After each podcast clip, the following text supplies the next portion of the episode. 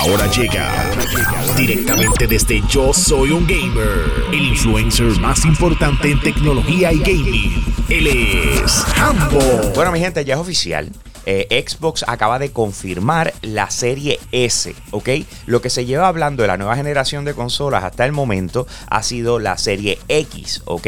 Y esa es la que aparentemente va a costar 500 dólares. Sin embargo, ya es oficial, lo confirmaron esta madrugada, el Xbox Series S también es otra consola de nueva generación, es más pequeña, más finita que lo que es el Xbox Series X, va a costar 299 dólares, aparentemente va a lanzar a la vez que lance el Xbox Series X, así que vamos a tener dos consolas al igual que el PlayStation 5 que va a presentar sus dos consolas. La diferencia entre una y la otra las conoceremos un poquito más adelante porque simple y sencillamente los detalles que presentaron fue Xbox Series S 299 dólares. Eso es lo que es oficial con la imagen oficial.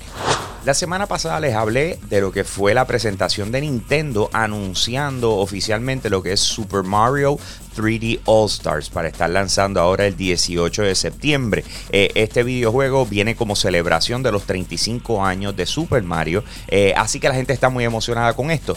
Pero ¿a qué nivel de emoción? Pues Amazon acaba de anunciar que este es el título eh, que se ha vendido más rápido, el segundo título más rápidamente vendido en Amazon en el 2020, justo detrás de Animal Crossing New Horizon, pero le pasó por al lado a The Last of Us Parte 2, eh, Mario Kart 8, Minecraft y otras ventas de Amazon. Así que a la hora de la verdad, aunque es un refrito, aunque es algo que, que no estamos hablando de un relanzamiento oficial con, con full desarrollo desde cero, no pero sin embargo la gente reaccionó y dijo yo quiero esto. Así que eh, estamos hablando de Super Mario 3D eh, All Stars, va a estar disponible el 18 de septiembre y todavía no ha lanzado y ya le está yendo súper bien. Si has estado jugando Call of Duty Warzone, lo más probable has notado ciertas cositas en los pasados días, pero ya llegó el anuncio oficial de parte de Infinity Ward donde están diciendo que todos los vehículos en Call of Duty Warzone van a ser eliminados por tiempo limitado y esto es a consecuencia de unos glitches que estaban sucediendo durante el juego.